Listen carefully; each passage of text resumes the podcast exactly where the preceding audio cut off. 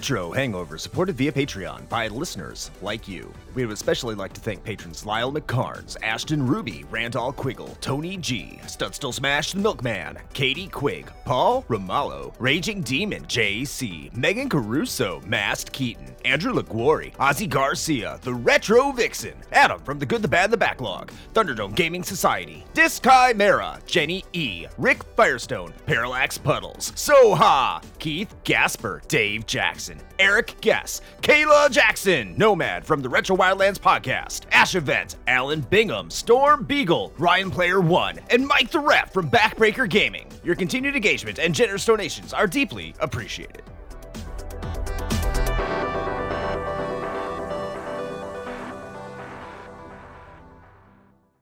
Open your ears and crack some beers. You are listening to the most recent episode of Retro Hangover.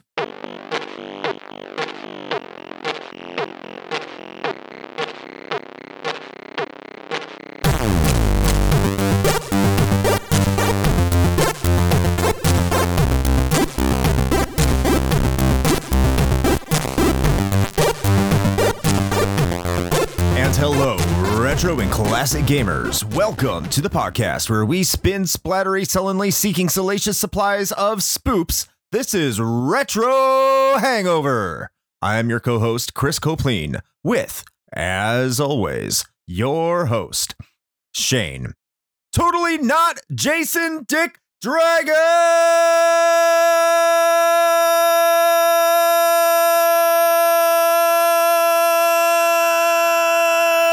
Koski. Of all of my supplies of spoops, I have to say that the salacious ones are the most. Salacious. Yeah, sure. I was trying to think of another S word on the fly. My brain just went, nope. Scrumptious. Yes, most most scrumptious. There you go. They're the most scrumptious spoops. Scrumptiously salacious spoops. You know why it's awesome talking about spoops? Hmm. It's because it's October and it's Spooptober, and you're Hell going to get a bunch of games that are spoopy this month, as we do every year. My favorite time of year. Yes.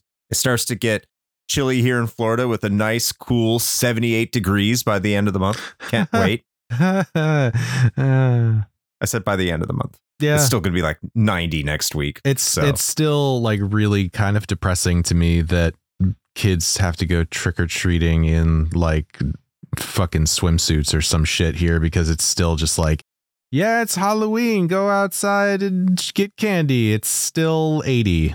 Two things about that. One, I don't think kids trick or treat anymore. I haven't seen them trick or treat in like forever. It's been at least a decade. We had some last year. Really? That's Yeah. interesting. I mean, it was it was literally just the kids in our neighborhood, but that that was it. That makes sense.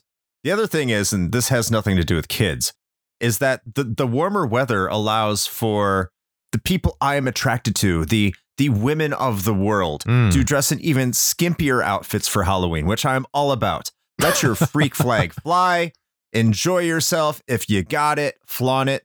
Wear whatever the hell you want to. I fully support the skimpiest of Halloween slutty outfits for my your entertainment, your your enjoyment. Ah, yes, the unnecessary sexy versions of every single costume.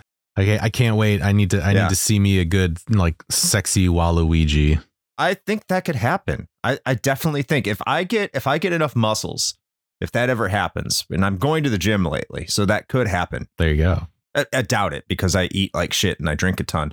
but if that does happen, I will run around in a purple speedo and a purple hat with an upside down L, put on a mustache, and flex for everybody. There you go. Just run up to houses and just be like trick or wah. Exactly. I don't have to worry about frostbite getting on the tip of my penis either, like I did when I was growing up in Chicago, because it'll be like 80. Yeah. Yeah, there there you go. Yeah, you know what? You you've completely changed my mind on this topic. Congratulations, Chris. You you did it. You're welcome. And for everyone else in the world outside the United States, when I say 80, I really mean like 25, 30, I think. I think that's what it is.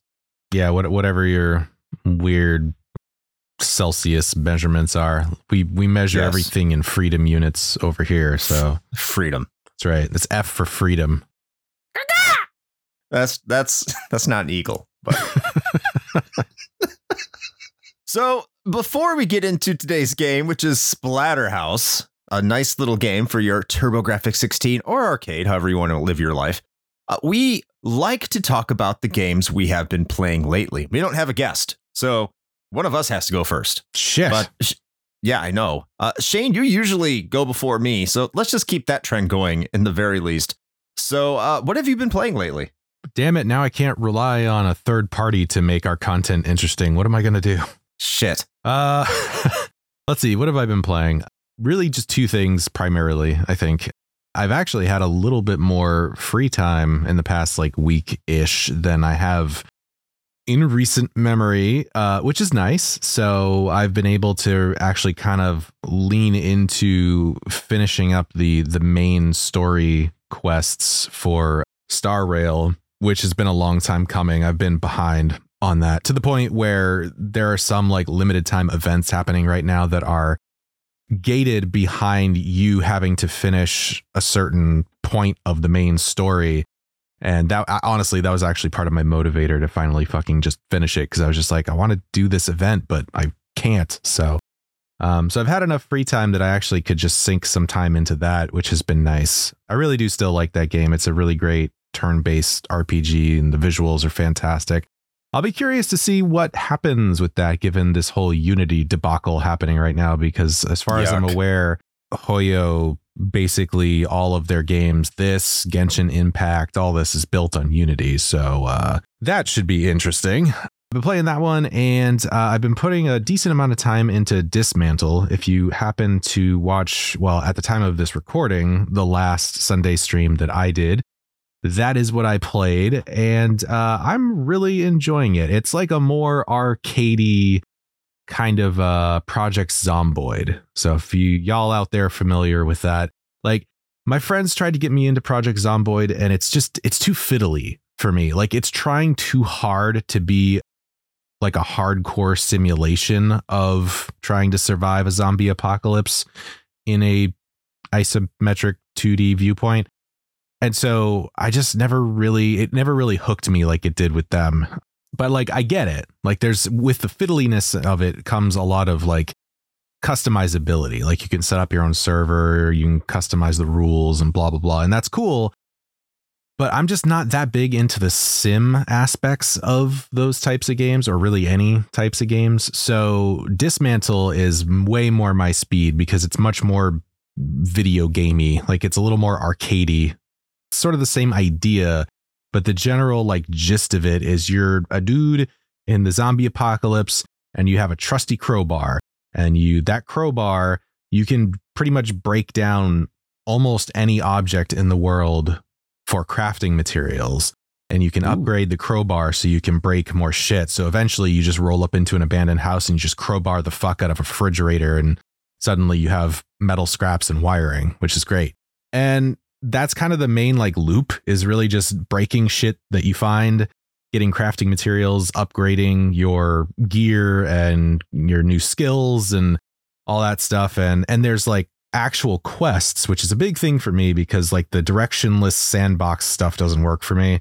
Having very clear quests of like you need to find these radio towers and you need to do this and blah blah is really helpful for me to kind of stay motivated. Yeah, I've been really enjoying it. I actually really recommend it. I know some people have commented about it being a little boring um, because the crafting grind gets a little intense, but I kind of like it because it's a very pick up and play sort of game. And I don't really have to think about too much as far as like, where did I leave off? Like, I just kind of pick up where I left off and just keep exploring and just bust up some shit with a crowbar. So so I'm liking it at any rate. Those are the two main ones that have been kind of keeping me busy outside of show and or guest spot related items. So uh but what about you, Chris? What what's been keeping you occupied? I have continued to play Sea of Stars, mm. which uh, for for like the first eight hours or so, I would I would put it if I had to give it like a numerical value to it, mm-hmm.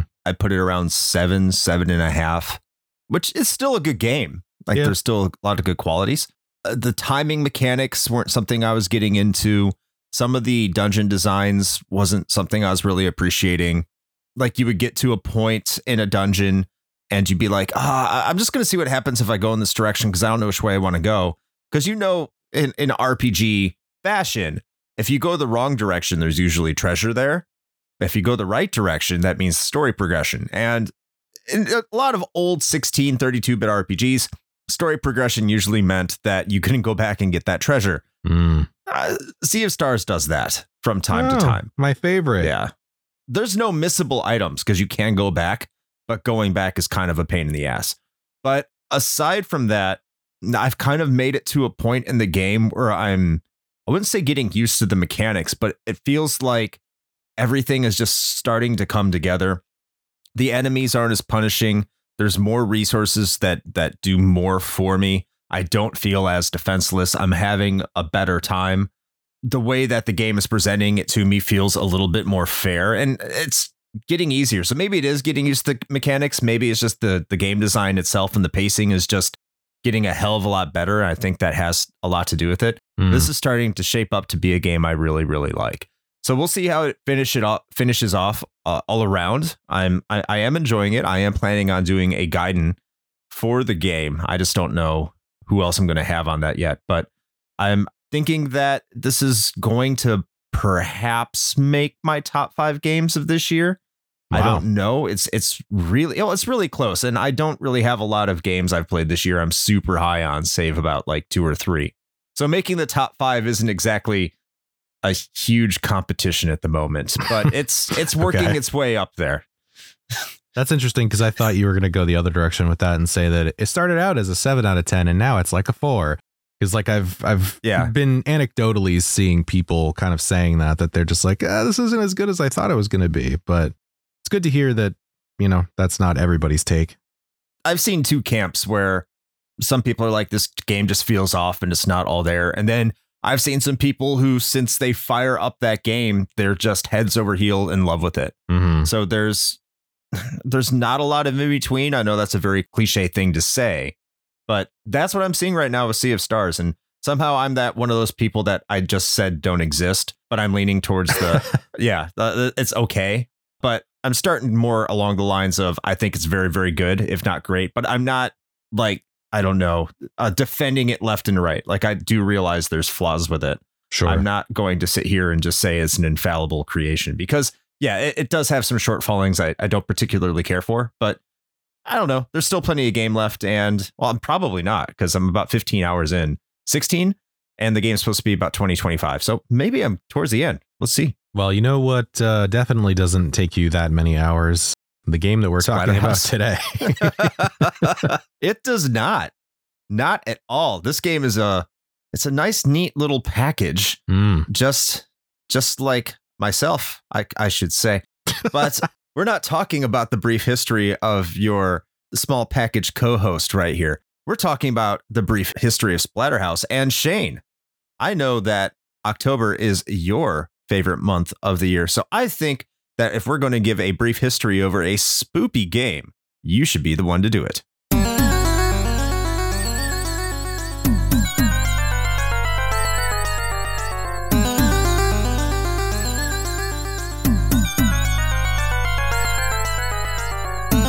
Normally, this would be about the time that we'd have a brief history of the development of the game du jour ready for you.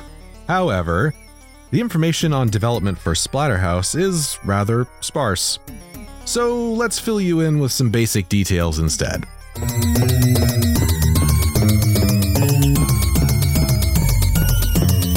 The game was developed and published by Namco for Japanese arcades in November of 1988. North America and Europe saw releases the following March, which, as we all know, is definitely the spoopiest time of the year. The release was somewhat successful, especially in Japan, where it was the sixth most popular arcade game in December of 88.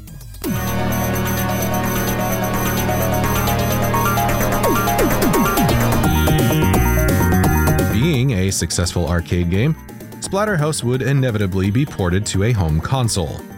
That console would be the PC Engine, or as we call it here, the TurboGrafx 16 in 1990. The port was incredibly faithful to the arcade version and received positive reviews at the time. However, the North American version had to be heavily censored and altered due to the Dungeons and Dragons fueled satanic panic holdover of the late 1980s. NEC did not have the same courage as Sega in separating themselves from Nintendo, so they caved to the pressure.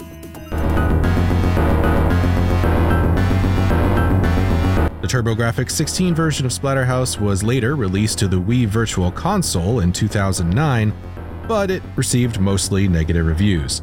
Critics essentially stated that it had not aged well in the slightest, while also electing to use the North American version over the Japanese one.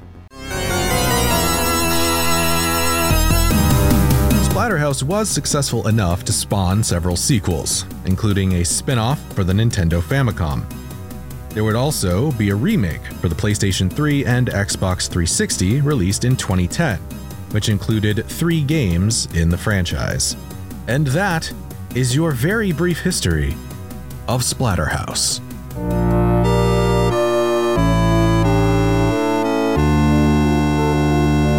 All right, thank you, Shane. You know what's interesting, and and I'm kind of kind of allude to a later patron pontification because they Hmm. said they they saw an arcade cabinet, but I have never, ever seen an arcade cabinet for Splatterhouse. Have you? Nope, I, I have never spotted one of these in the wild. I did not even know it was an arcade game until much, much later in life. One thing I do kind of want to talk about here in, in the brief history, because a lot of people might be thinking, why would a successful arcade game in Japan be ported to the TurboGrafx 16? And uh, we've we've kind of talked about this on our Sega episode before, and maybe some other episodes. But if you didn't know, the Sega Genesis was horrifically treated in Japan. It did not sell well. No one cared for it. Sonic the Hedgehog didn't even help out that much over there. So if you were a Japanese company, chances were you're going to probably port your game to the TurboGrafx or PC Engine. And the Super Nintendo wasn't out yet. So that's that's why you see Splatterhouse on it, I would imagine. And Splatterhouse 2 and 3 did come out on the Genesis. So there is that, but we're not talking about them today. Right, There you go. A little a little bit more history. there you go. It was so brief. we did kind of segue in there before I start going off on the little tangent about personal experiences. Hmm. So, aside from the arcade cabinet, from which we both know neither of us experienced before in our entire lives, Mm. uh, what, do you have any other personal experience with the game Splatterhouse? Very, very little. I think I tried to play it on emulation years ago just because I mean I mean let's let's be honest it's, it's mostly the artwork. Yeah. I am nothing if not a self-proclaimed edge lord or at least teenage edge lord who's trying to pretend to be a functional adult. I don't know, but at any rate, that shit is still like a fucking magnet for me. So seeing like the the badass artwork with the dude in the Jason hockey mask and just all the zombies and body horror and I was like, "Man, I don't know what this is, but I got to check it out." And I played it for like maybe five or ten minutes. It was like, shit, dog, this game is hard as fuck. And that was that was it. That was that was my whole experience. That is interesting. By the way, it's not Jason because his mask is purple. Oh yeah. Well, that depends on what version you're playing. It does depend. What version did you play for this one? Uh, so I played the uh, Arcade Archives version on my Switch, which is a port of Oh, the nice. original arcade. Oh, is that like an original game on the Switch? You can buy that on your Switch? hmm Yeah, it's like six or Oh. seven bucks. Oh, that's really cool. Yeah. I did not know that. Okay. I played the TurboGrafx. I played the PC Engine version of this game. I did not Hmm. play the TurboGrafx 16 version. I don't have a physical copy of that either. Uh, so yes, my my Jason mask, my totally not Jason mask was white, so it looked more like a white Jason hockey mask. But my personal experience is actually pretty fleshed out here for quite an obscure game. Huh. So, yeah, I think I've talked about this location in the past on the show before, but in case this is your first time on our show, I'll I'll kind of do a brief summary.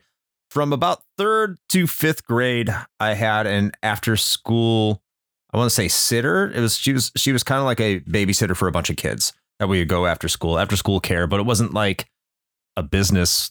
It's kind of like a brick and mortar or anything. It was at, at her house hmm and they had a TurboGrafx 16, and Splatterhouse was one of the games that they had. One of the most How old fitting. were you? You know, this is this is not relevant. Actually, isn't entirely relevant. I was just about to say, like, what is the best game you could possibly give a bunch of you, you know eight, nine, ten year olds? Oh, is hmm. is a gory and violent a horror game where you're chasing, killing monsters and splattering them all over the wall with you know horrific imagery. I think Splatterhouse is a, a perfect game for a well-adjusted eight-year-old.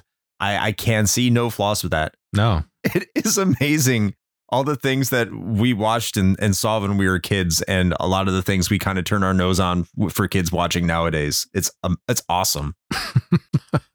Uh, But yeah, I played a lot of it back then. I think I had a physical copy when I got my Turbo Express later on and continued to play it there. But I didn't play it in between uh, for a long time. But it's just one of those games I did play a lot when I was younger. So I do have a lot of memories of this. There is some muscle memory, which makes the first couple stages relatively easy for me now, just because I have played it so much and know a lot of the tricks. Later stages are still hard as balls. Don't worry, we'll talk about that. But yeah, I, I I really did love this game. It's a significant game, uh, and it was a lot of fun.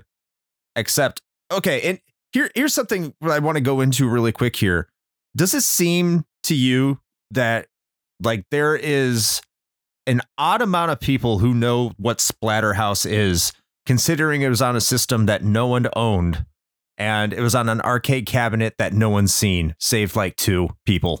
yeah, it, it is strange actually how this game seems to have like permeated the the general like social consciousness. I'm not. I, I guess it's maybe just the the shock factor. I feel like that has to be a big part of it. That people are just like, oh yeah, that that game, the one that looks like a 80s slasher movie and it's super gory. Like, but Yeah. they don't necessarily know much more beyond that. I think. that's that's probably it. But you say Splatterhouse, and yeah, it's weird. Like you say Splatterhouse, people know it's a video game. Mhm. If you're talking to gamers, and you say other TurboGrafx 16 games, they they give you a funny face. So I just I think that's really fantastic that this game is known. Probably people more think about Splatterhouse 2 for the Genesis, which would make a lot more sense. But I don't think anyone bought that either. So yeah, it's it's really weird. Yeah, it, it is strange. But I mean, when you do have a game like this that is so striking in its, I'm going to go with generally uncompromising visual presentation. I think it it will stick with people. Oh, especially for 1990. Yes, Yeah, yeah, for sure. it's it's definitely more detailed than Castlevania. Yes. But let's get into the plot of this game, which is fairly simple given that this game is a, you know, just 2D action game, scrolling action game. You are Rick. I forgot what your last name is. I'm just going to say Firestone because he's a good dude.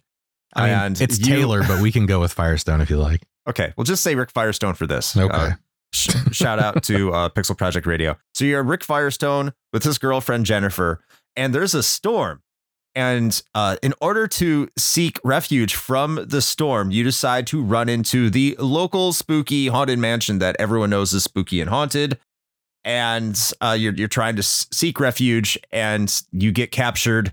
You get knocked unconscious, and when you wake up, you find yourself with this ancient Aztec mask, which looks like a modern hockey mask for some reason, which also happens to be sentient and attaches to yourself like venom.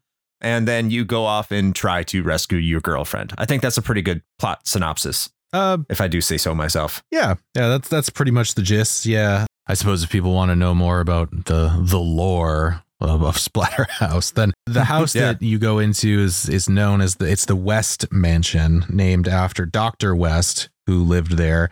And the reason that the folks in in the surrounding town and stuff know it as the Splatterhouse is largely just based on rumors of just like really gnarly experiments that were allegedly conducted by said Dr. West, who is apparently a parapsychologist and also is mysteriously missing at this particular time. Hmm. And yeah, so you take refuge with your girlfriend. You're both university students, Of course. and you take refuge there. And then, uh, yeah, you Rick wakes up in a dungeon, and the terror mask, which is a is a uh, a Mayan sacrificial artifact. I'm sorry.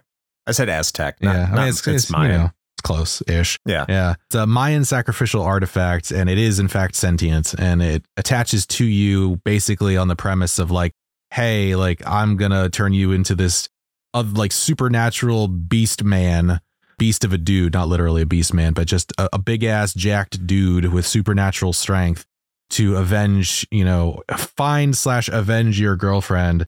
But you're not a hundred percent on the mask's motivations, really. It's just kind of like, yeah, just just do this. I think the implication, and it's funny because like I'm gonna I want to talk about this a little bit, probably maybe later, but at, at some point we should totally do an episode on the Splatterhouse remake because that was done in Oh yeah. 2010 now. So it's definitely uh It definitely qualifies. qualifies for the show. It's an interesting take uh, or a reboot uh, on Splatterhouse, but they they flesh out some of that stuff. But I think the implication here is Flesh. that the mask is really just yearning for blood, and you are the vessel with which it will provide said blood. Yeah, it's very cool. I like I like all of that. Did I not say West Mansion? I thought I saw West Mansion. No, you just That's- said the the local spoopy house. Oh, I thought I said West Mansion. But yes, it is the West Mansion. It sounds like they took a lot of inspiration from from Crowley, Mm-hmm. Mm-hmm. directly lifted from that, which I know is in the supernatural area. But you could say that about a lot of mansions and other s- spooky people like Crowley, Elon Musk, Ozzy, Os- Ozzy Osbourne. You know those those types. Well, I think one of the the great things about this game is just how you know how much it wears its inspirations directly on its sleeve. You know, I mean, it's it. I mean, Yes. it's it's borderline copyright infringement, I guess. But but I mean, like you know, Friday the Thirteenth and Halloween and like all of the the classic like '80s slasher films. Like a lot of that is present here. A lot of like HR Giger esque, uh, like body horror type stuff. Like it, it's it's all there. Yeah, and without entirely lifting from Giger, which a lot of people tried to do, and they didn't do that. They had some inspiration, but they really went more towards the the body horror from Slasher Fix, which Mm-hmm. I I genuinely appreciate, and we'll talk about that in graphics, of course. Uh, what I do like about the plot is the twist that it has near the end, Mm-hmm. which is not typical of a video game during this time, and is genuinely disturbing, uh, which relates to the outcome of the, person you are looking for. I don't know if we should spoil it. I mean, fuck it, we'll spoil it. You fight, you fight your girlfriend, and she turns into a, a horrific monster. And I love that twist because in almost every other game, you end up saving your girlfriend. You end up saving the damsel in distress, and in this one, she becomes a monster that can definitely kick your ass. Yeah, you you end up going into a room where you see like a good half dozen or so of these zombie-ish kind of creatures hovering around this like chaise lounge or couch or whatever. And once you show up, they kind of disperse, and she's just laying there. And then she gets up, and you're like, you're thinking at first, you're like, oh man, I, I saved her, I did it. And then she starts screeching, and dude, the it's still i mean we're kind of going into graphics a little bit i guess here but that Mhm. that point is just like even even as a, just a 2d game that transformation from jennifer your girlfriend into this fucking disgusting creature with talons and like ripped open flesh and stuff is that is gnarly as shit even today It's so cool. A good turnabout. Yeah, the sound direction here too. The fact that she says some of the things that like, "Oh, help me" before she Mhm. does that. Oh, that's so good. But that's really the most amount of plot development you get in the entire game. Is is well, that what about what about the uh what about the ending ending Ooh, I'm not. I'm not sure because I did play the TurboGrafx, and in that one, the mask just explodes, Right. And you see you see a weird face, and after you defeat the final boss, and like everything just exits. I think the the mansion lights on fire, mm-hmm and that's about it. Yeah, so I mean towards so towards the end, yeah, you you so you kind of find out that the the mansion is essentially alive. And that's part Oh, of okay. like what is spawning all of these creatures because to get to the last level, you basically jump down this big flesh hole, which is great. Oh yeah, and you fight the fetuses. Yep, you fight a bunch of fetuses and then you fight what is apparently supposed to be the womb of the house. And once that is defeated and explodes into viscera, you basically exit and set the whole damn place on fire. But then there's there's one last battle that you have to have where the the mask basically I, I won't say resurrects, but like essentially so well, I guess it probably would have been in a way.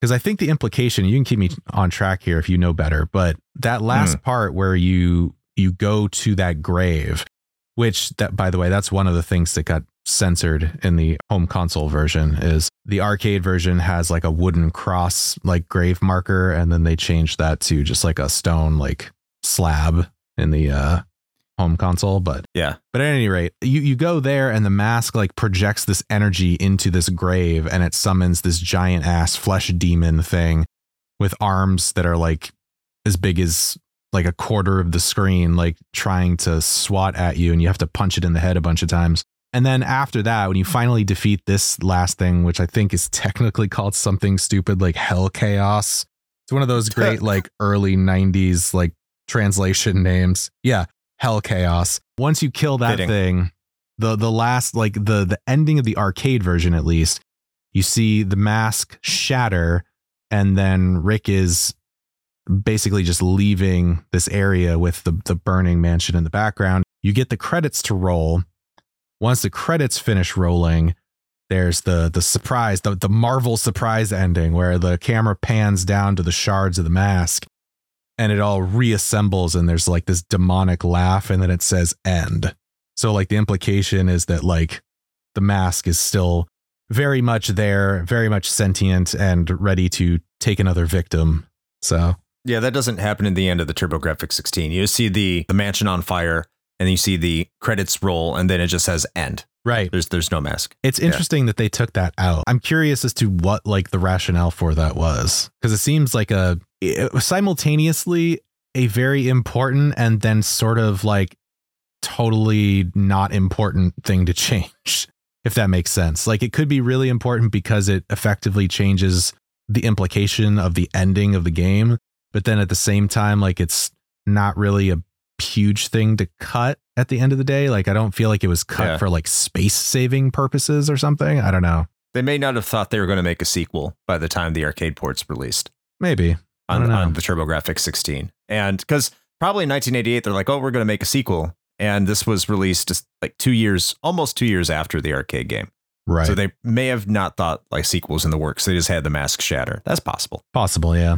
But we have spent a lot of time on the plot of this game, which it doesn't really communicate to you well outside those few scenes. So good on you, Splatterhouse, for having an interesting plot to to have us talk about for as long as we have compared to other games. Surprisingly longer than we thought. Surprisingly longer. All right, let's get into the gameplay here.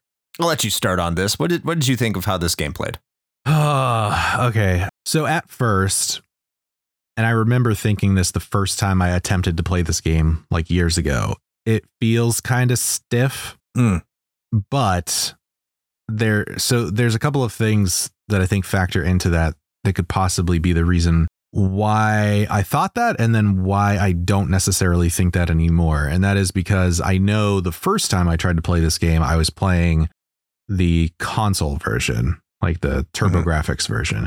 When I played the arcade version this time, I didn't really think that, and it could be a version difference, or it honestly just could be me. Like maybe I just feel differently about it since the last time I played it. But I think by and large, the game actually seems to control pretty well. It's responsive enough. I mean, it's not exactly complicated, you know, so it's really just walk to the left and the right, jump, and then attack, uh, and Mhm. crouch down to pick up weapons that are on the ground for you to use. And that's essentially it. There's some, I guess, extra things you can do, like a slide dive kick if you want to do that. But other than that, it's pretty straightforward. And I found it to be found it to be good. Actually, it, it was very responsive. Um, my issues with the gameplay have nothing to do with how the game controls or even really any like mechanics. I think it's just Mm-hmm. it's it's the arcadey nature of it in that it is it is Bullshit. purposefully difficult. Yeah. Yeah. Like it's it's bullshit difficulty, which you can overcome much in the same way that, you know, I'm good at Contra 3. This is very much that style of a game where like if you if you play it enough times, it's all about pattern recognition. So once you get that down, you're going to be good at this game. Like there it just it'll happen. Mhm. But there is a very serious difficulty curve. It's more like a difficulty cliff, I think, in that just like sight unseen going into this cold, I was able to finish, I think, the first almost two levels without too much difficulty. I got like into, agree. Yeah. into the third level, not all the way through, but into the third level without too much of a, of a problem. After that, like all bets were kind of off as far as that goes. And I was even playing on the easy difficulty like option, which, as far as I know, really only just gives you more hits before you die. I think instead of like the D, what's the default? Like four, I think. On the console version, it's five. Okay. I think the arcade might be four. I'm not sure, but I'd have to double check. But I know that turning it to easy mode gives you something like, I don't know, six or seven hearts or something. So you, you can take way more hits. And even with the that like extra leeway, it gets real frustrating.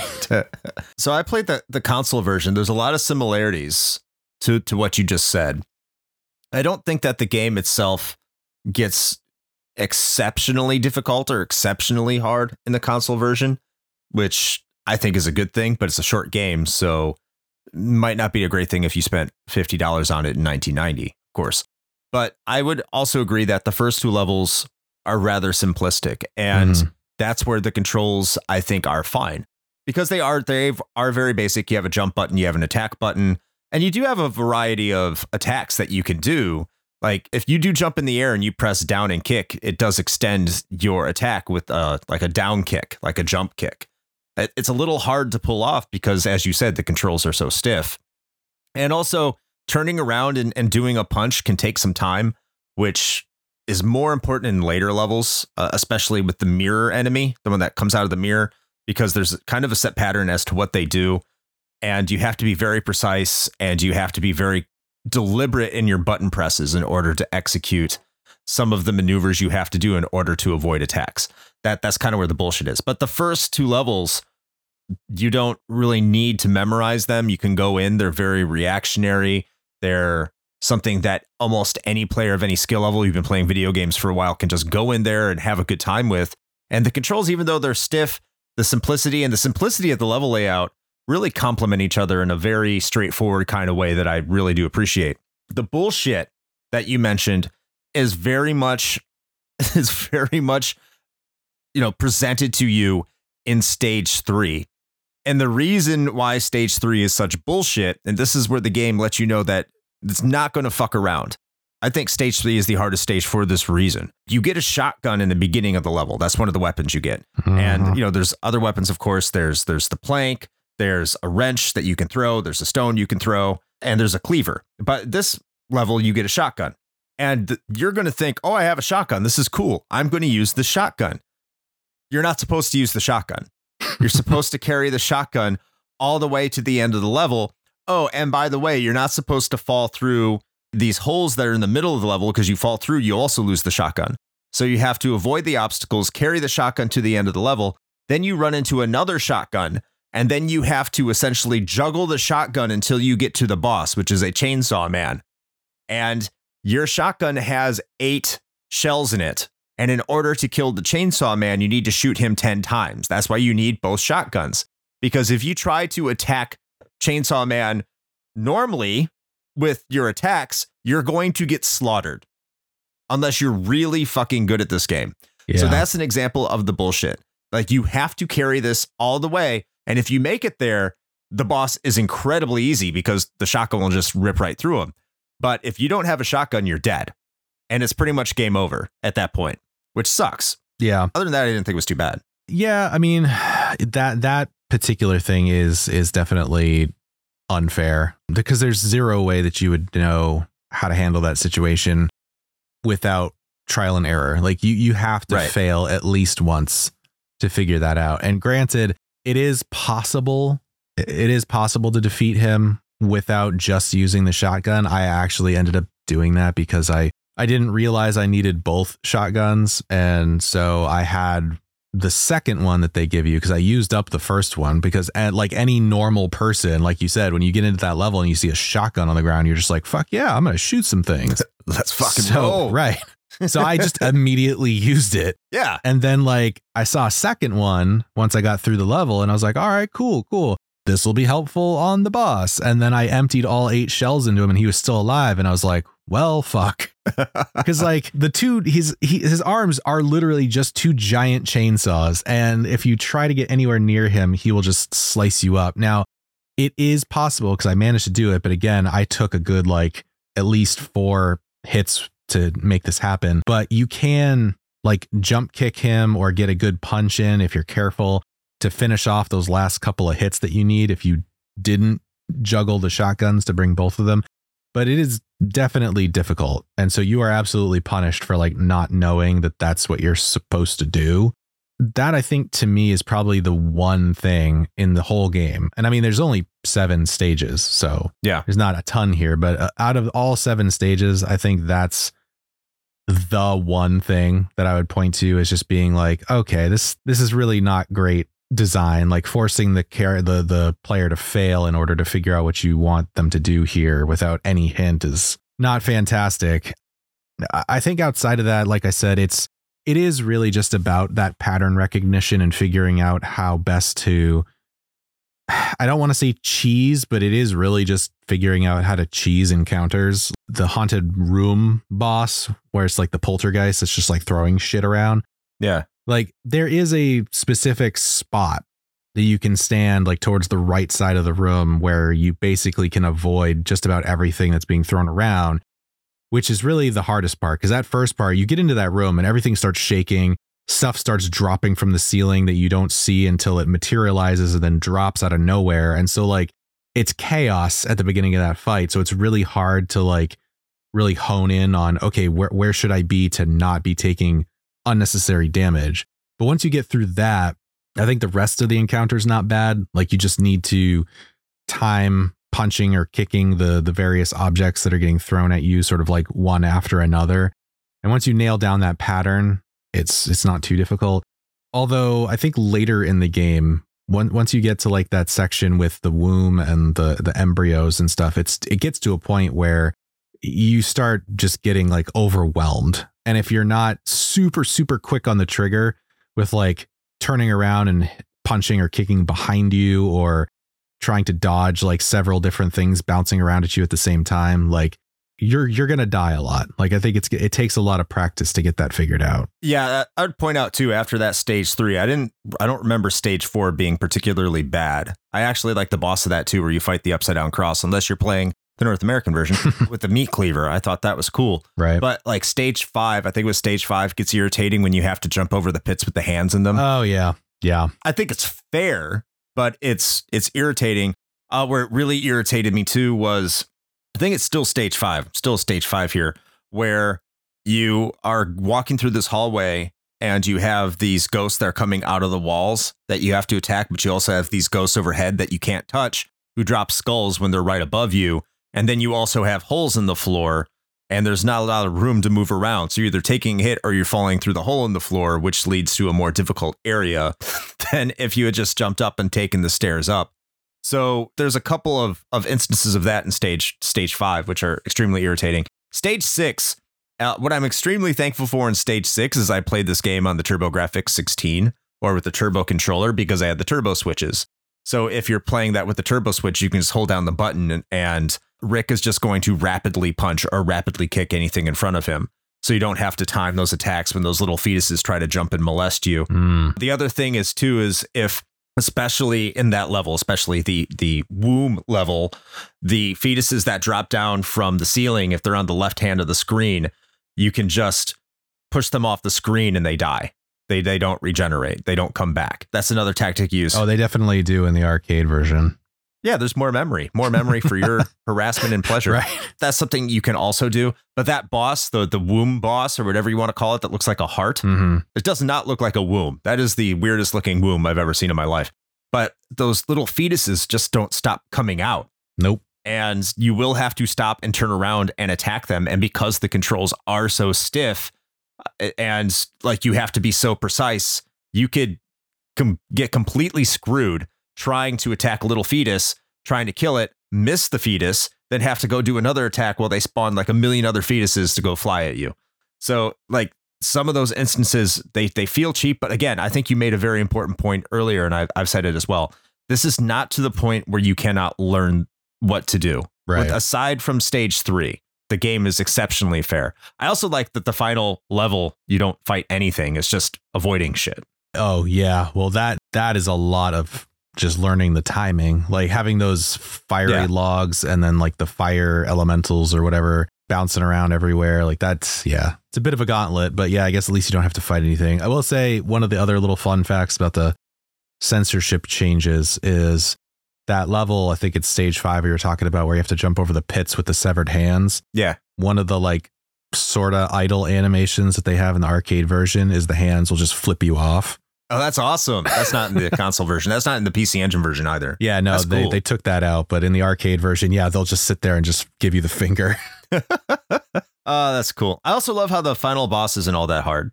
I think that's a nice little reward there. The final level is actually not hard at all. Yeah, no, and and I, I'm always a fan of like the big like screen filling bosses. It's it's part of why I like Contra Three so much, is because they Oh yeah. lean into that quite a bit, and this kind of give gives that same vibe. Like I said, you get those giant zombie ghoul hands coming up out the bottom of the screen trying to grab at you and stuff. It's not that bad. But overall, I think what I'll say just to encapsulate the gameplay is yes, it's stiff and it makes it difficult later on, but this isn't something that's going to be too overly difficult to understand. Just controls are simple. I still don't know how to execute that stupid slide, but this is this is something pretty much anyone can pick up and play in terms of the gameplay. And I think Yeah. most people can make it through, Uh, yeah, except for It- stage three. Well, yeah, I'd say it, it it'll definitely it takes practice. Like you can you can Sure. easily get through, like I said, probably at the very least the first level. That one's almost a no brainer, but getting getting through maybe the first two levels is not a big ask. But yeah, things really there, there's a hard skill check, I think, on on Yeah. level three, like we said. And and and yeah, uh, the the one thing about the controls, like you said, with them being sort of stiff, is that you will find I think regardless of which version you're playing, you, you will find that there are times where maybe you react quickly and you press the D-pad to like turn around to try to hit something and it's either a skipped input or it's just it's not as responsive as you'd want it to be. And there are just some times where that will happen where you get just a, a fraction of a second of a delay or a missed input or something like that and that'll totally hose you up because you have to be very precise especially in in the later levels. But Yeah. outside of that it's it's definitely doable if you want to put the time in So, with that being said, let's move into how this game presents itself visually.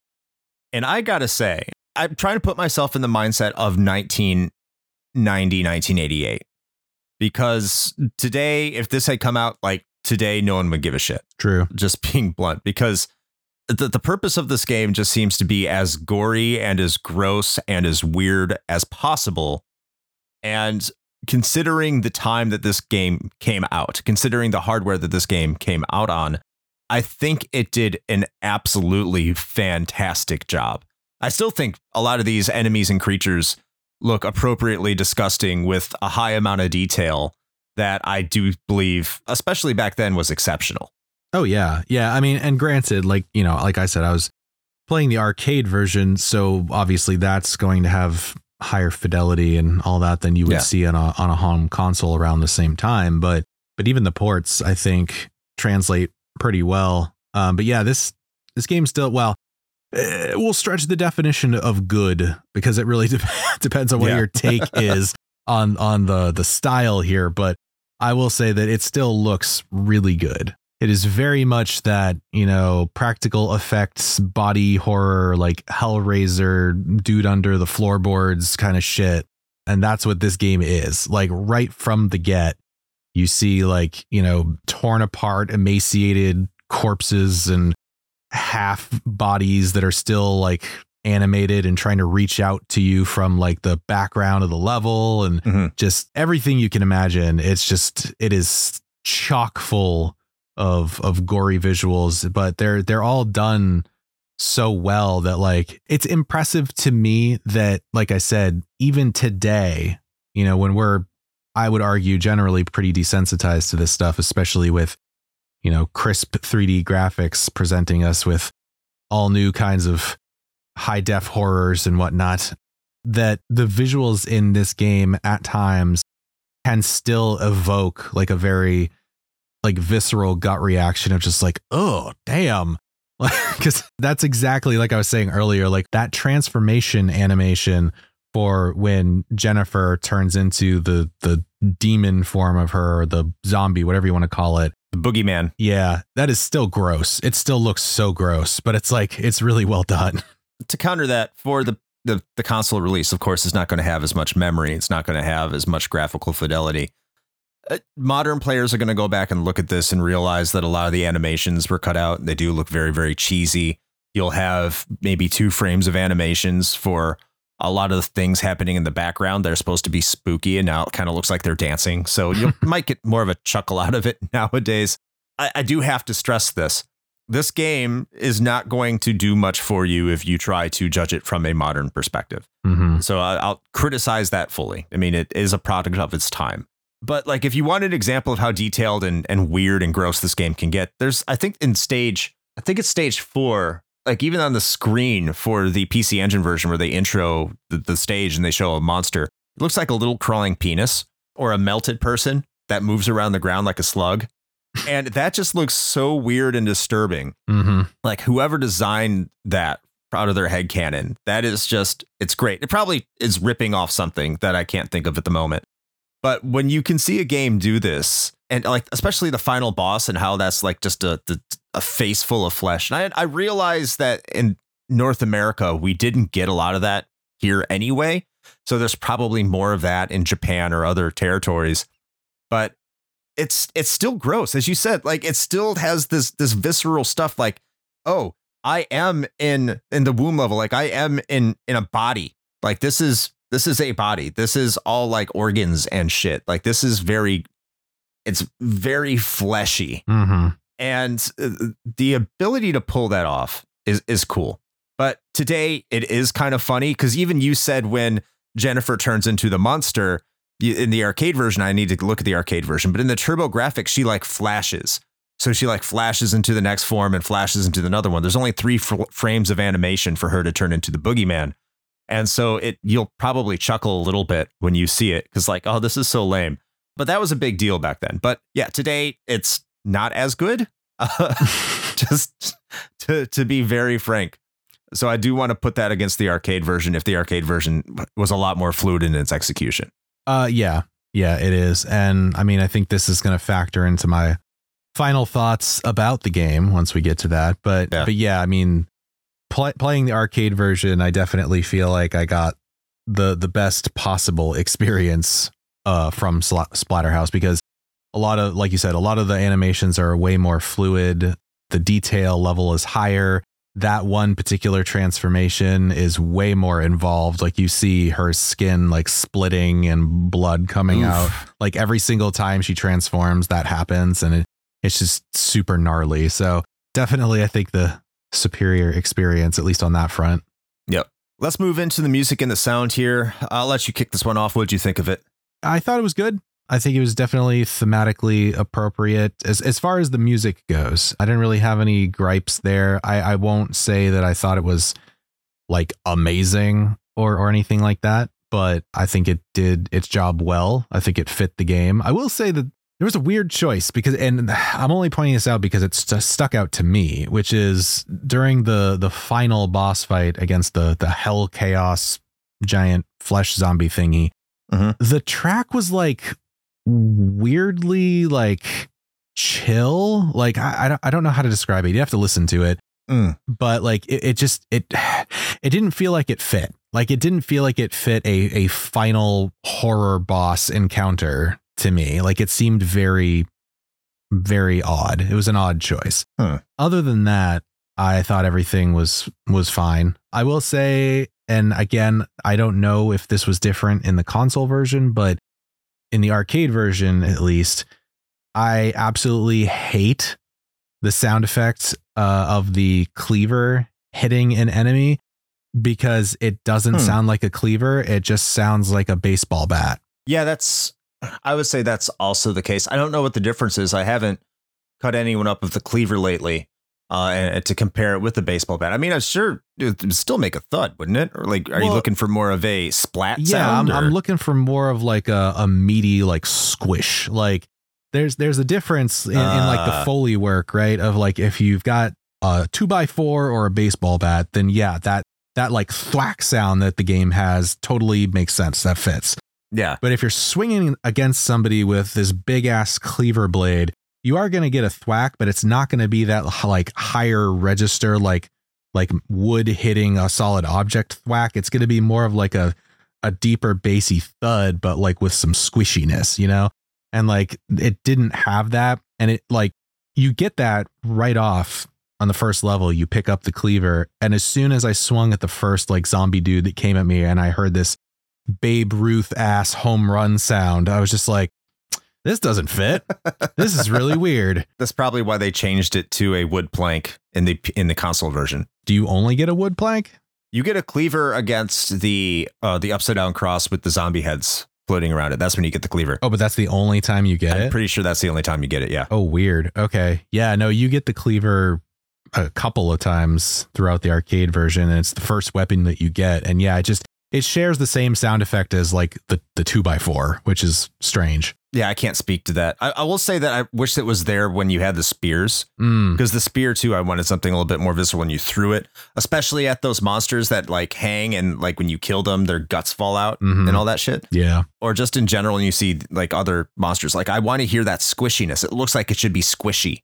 Yeah. and it sounds more like a thud Exactly. that i can agree with yeah musically i i, I liked the final track against the boss i felt like it did fit i thought it made it feel epic i'd have to go back and listen to it and i'd have to compare Well, now again, maybe I need to uh, because I honestly don't know. I don't know if there were differences in the music between like Sure. versions. Maybe that's part of it. I don't know.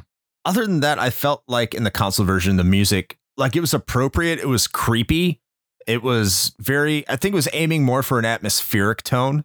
And I think it did a very good job. But I, I do think, again, this is one of those things you, you go back and you listen to it. It's the, the sound quality is lower. And I don't know if that makes it better or worse. It was working with, you know, the Turbo Graphics' sound chip, which isn't considered to be the best, even though there's some great tunes that come out of the TurboGrafx but it was trying to do its best to be atmospheric with sounds that definitely sound like chip tunes. So there is some distortion, which does add to the creepy vibes, but at the same time, it's it. it mm, I don't know. I feel like they did the best they could, and I feel like it's still decent, but it's not anything that you're going to really remember. Like stage one is just it's kind of faster paced and it's kind of creepy, but it it doesn't really hold up as well today. But other than that, I do think it, it's it's a good overall sound direction. It's a good overall production that they did here. It's just uh, again, this is one of those things that with time, unlike a lot of like NES games and even some Genesis games, I don't think this one has held up the best in terms of its its overall sound.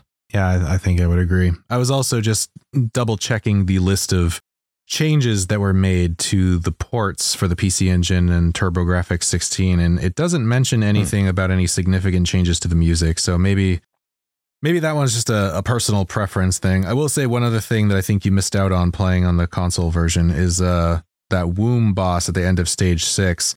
In the arcade version, when you kill it, it like spills all of its like guts and fluid and stuff out. And apparently, Ooh. in the uh, arc in the uh, console version, it's just like a generic fiery explosion. Yeah, it, it explodes. Yeah, like I love it. that like early '90s video game logic of just everything Yeah. explodes. everything explodes. It just like there's a bomb in everything. Why not? when people die, they explode into a big ball of fire. That's right. That's how the world works. In a world full of rotting, gut spilling, flesh separating monsters, there's an explosion. That's right. Be the explosion that you want to see in the world. It has reached a higher plane. and speaking of reaching a higher plane, we Hmm. are going into our patron pontifications, where our patrons get to inform us what they thought of our game du jour. And you too can provide your opinions on games in upcoming episodes. And it's an easy three step process. One, become a patron over at patreon.com Links are in our link tree that will be there at the end of the episode, and you can join for as little as $1 a month. Two, join our Discord. And three, find our patron pontification section, and we will have what game is coming up next that we'll be recording, and you can provide what you think of that game, and you can be quoted in this episode, much like our friend Adam from The Good, the Bad, and the Backlog, fantastic podcast. Adam says, Splatterhouse is a wonderful game with an engrossing and compelling storyline, top notch graphics, sound that makes the soul sing, and gameplay even Grandma would love. Truly an amazing experience and a cultural reset. Life was awful before Splatterhouse came to be. I believe that is what they call taking the piss. I'm glad you love Splatterhouse this much, Adam. I cannot wait to watch you play through this. I'm sure that you did as a child in the womb, like a fetus that you beat up in a stage of this game. All right, well, next up we have the one and only Masked Keaton, who says Splatterhouse does all the little things perfectly. Enemies have different death animations depending on which weapon killed them. The levels have branching paths, which is true. We didn't even mention that, but that is true. We didn't, no. The backgrounds have great details. The game only needed spooky graphics to be its selling point, but it did so much more. Hmm. Right, next we have Thunderdome Gaming Society, aka the Disgruntled Gamer. And he says Splatterhouse hit different when you first see it back in the day. A friend of mine had a TurboGrafx 16 and said we should check this game out. As the group of us loved playing beat 'em ups together, we took turns on this one and finished it over the weekend. It'll always stick out because even though the game had some cheap hits on the player, the graphics and animations would encourage us to play through to the end. Years later, realizing that the arcade version is different from the console release, they're both fun to play through. Next up, we have Storm Beagle, who says, I've only played a little of Splatterhouse 2, but man, is that game gorgeous. Over the top gore is always fun, especially in the 8 and 16 bit eras when that wasn't so common. It's a pretty tough game, but one I think I'd like to go back to and play around with a bit more. All right, next is Keith from the Main Quest podcast. And Keith says, Splatterhouse is one of my favorite games to play for the TurboGrafx 16, and a cabinet I revisit whenever I go to the local barcade. I want to know what that is. Yeah, we, we need pictures, Keith. Yes.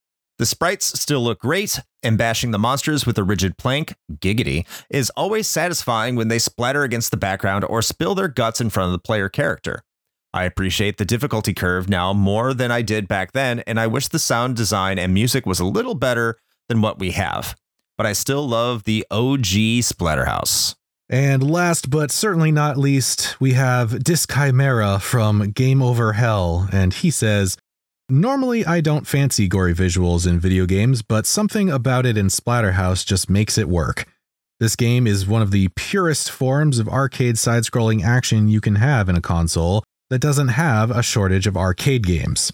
It's also short, so perfect for players who don't mind having to try and try again from the start, which you probably will. Yes. All right. Thank you to all our patrons for providing their pontifications. We look forward to what you're going to pontificate on next episode. Before we get to our final thoughts, I just wanted to point something out here in, in miscellaneous really quick because I thought it was funny. This game was released in 1990, really before all those parental advisory like stickers came out or they were just starting to pop about or they were fairly uncommon unless it was very violent. And so NEC when they were marketing this game, they decided to put on a little faux parental advisory sticker on Splatterhouse. And this is what this said. The horrifying theme of this game may be inappropriate for young children and cowards. And I could only imagine this was to capitalize on the freak out this game they thought it would generate. Yeah, they're just they're just calling you out, man. Coward. You're not a coward. You'll play Splatterhouse, won't you? Of course you will. You're not a coward. Now give us $50. Yes.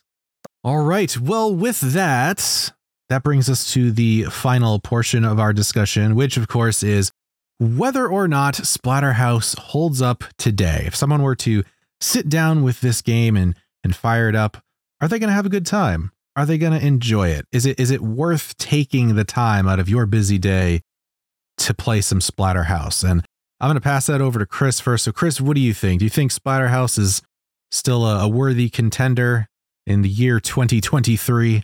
So, uh, let me let me kind of go over this again. I think I think the graphics are really good, especially for the time period. I think it, uh, delightfully gory. I love that. The sound could be better. Keith Keith said the same thing as Montification, as we said earlier in the episode. But those controls, man, those controls, and I understand the game is is simple, and maybe it's a little too simple. And I think on the TurboGrafx, like I said, you can get through it, but it's going to be really short, and I think it's going to be un- unsatisfying to most players. So I have to think to myself, do I like this game? Yes, because I have a ton of nostalgia for it, and I, I know how to play it and I know it's kind of upcoming and I think things are cool. But I think as if I was going to give this to someone who had never played it before, considering how far we've come in gaming, and I told them that this game was special and they they sat down and played it, I think they wouldn't see anything special about it. I think when I look back at it, yes, it was a little bit more than just a gory shock game in 1990 uh, when it came to home consoles. But by 1990, you had a host of games that did this better. I think that you could still find games that do this better. This is a, a, a novelty. It's a delightful novelty. I love this game. But if you're going to ask me whether or not this game holds up today, especially with those stiff controls, especially with bullshit stage three, then I'm going to have to say no, it, it doesn't, unfortunately even though it has so many aspects that are really awesome about it. The design is fantastic and and I do love it to death. I love so much about this game, but it's really hard to recommend to anybody in current year, uh, especially with just what other options options are available, uh, especially during that time frame. So I'm going to have to say no. I'm I'm kind of surprised by that. I'm not going to lie, especially with your sort of personal background with it, but like I get it. Mm-hmm. And and frankly, I'm actually kind of on the same page. This to me, and and I don't have any of the the the personal experiences to kind of lean on as far as like a bias or anything goes. To me, this is one of those games that I I like in in theory. Like it's like I like everything about it except playing it. Guess what? Yeah. What makes, makes sense. sense. Yeah. Yeah. Like it's I like the aesthetic. I, I love the choices they made with it. I, I love the graphics, just the everything about the game I'm into. Like I would get a poster of the artwork for the arcade cabinet of Splatterhouse or like a vintage Splatterhouse t-shirt or something. Like I would totally be that person. But do I think that the gameplay itself holds up well enough to plop it in front of somebody now and be like, yeah, this is a classic and you should play it and you'll enjoy yourself? Uh, no, not not really. even if the controls weren't as stiff as they are, to be fair, I've played games with worse stiff controls. Absolutely. But it's enough to be noticeable. And even if that were to be rectified and maybe some of the bullshitty difficulty things smoothed out a little bit, you're still left with a game that will only maybe take you like 25 minutes. And I know there's at least one of you out there that's like, but Shane, like your favorite game of all time is Ninja Turtles, Turtles in Time. And that game's only like a half hour long. And I'd be like, yeah, you're right. But I would also argue that Turtles in Time has like infinitely more replayability than this game does. Yeah. Just because of how well it handles and how fun it is to control the turtles and play that game. I am down for playing that game over and over again because it's fun to play. This game has everything going for it except the gameplay, which as a video game is like the central crux of uh you know whether or not the game you know makes it or breaks it and unfortunately i just don't think this has aged well at all so like if you want to check it out sure go ahead i it's a hard recommend to even say i would spend a couple bucks on it because like i said you can spend like six or seven dollars on the switch and get the arcade archives version which to me i think is probably the best experience you're going to get from OG Splatterhouse, I think at this point, unless you're like just a real diehard like TurboGrafx PC Engine fan. Mm-hmm. But even with that, it's hard for me to tell you that this is even worth like the six or seven dollars, which sounds really harsh. I don't mean it to be. It's just like going and watching a long play on YouTube of this is going to give you everything that you would want from this game without the frustration of dealing with the gameplay. Yeah, it's a showpiece. It's a bit of a historical artifact. It is. Yeah, it is. Yeah. And and I think there's a general sentiment that I think Splatterhouse 2 is probably an improvement over this if I'm not mistaken. So That's what I understand. Yeah. perhaps uh, at some point, maybe in a future Spooptober, we may need to check that out. And like I said earlier, I'm I'm definitely down for for us covering the the 2010 remake because that thing seems it seems very 2010s. So I'm I'm curious to check that out. It's going to be so much bad fun. Hopefully. Well, I suppose then that does in fact bring us to the conclusion of our discussion today on Splatterhouse. So we we hope you enjoyed this. We hope you uh were were enjoying your time with us for our very first game of this year's Spooptober. And we we of course have another one coming up for you in in a couple of weeks from when this releases. And I know, at least for myself, that I will be trying to stream nothing but the spoopiest of games on our Twitch streams for the month of October, uh, as is appropriate given the the reason for the season, which is the spoop. And speaking of Twitch, uh, if you want to find more of the stuff that we've got out there on the internet, if you just happen to find your way here, and perhaps this is your first episode, in which case, hi, hello, Hey. we're glad that you're here. We hope you enjoyed yourself. You can check out all of the rest of our stuff in one convenient location. And that happens to be our link tree. So just head on over to linktree slash retro hangover to L-I-N-K-T-R dot E-E slash retro hangover. And uh, you will be presented with a finely curated selection of buttons, which will take you to either this feed for this show or our YouTube channel or perhaps our socials or the Patreon or our merch store if you'd like to support the show in that sort of way. And also our public Discord that Chris mentioned earlier on uh, prior to our pontifications. So uh, it, it costs you nothing to get in there. It is it is open and free for everyone who wants to join in and just have a good time and and chat about video games and and a bunch of other stuff. We've we've kind of branched out. We have a whole bunch of channels now. So it is it is a fun place to be. We highly recommend it. Um, of course, we're not biased at all, but you know, Mhm. Go, go ahead and go ahead and check it out.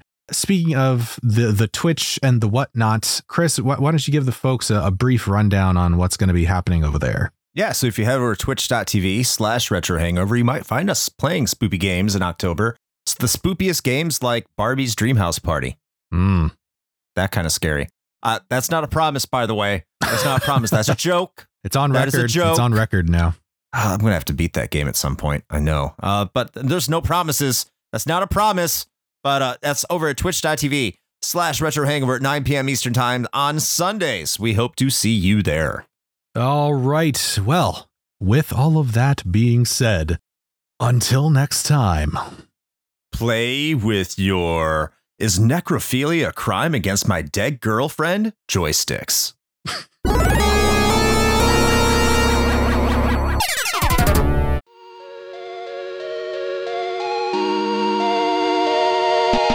Shane here with a quick message. You know, the one rule Chris and I have always gone by regarding advertisements is this it has to be something we use and can personally vouch for.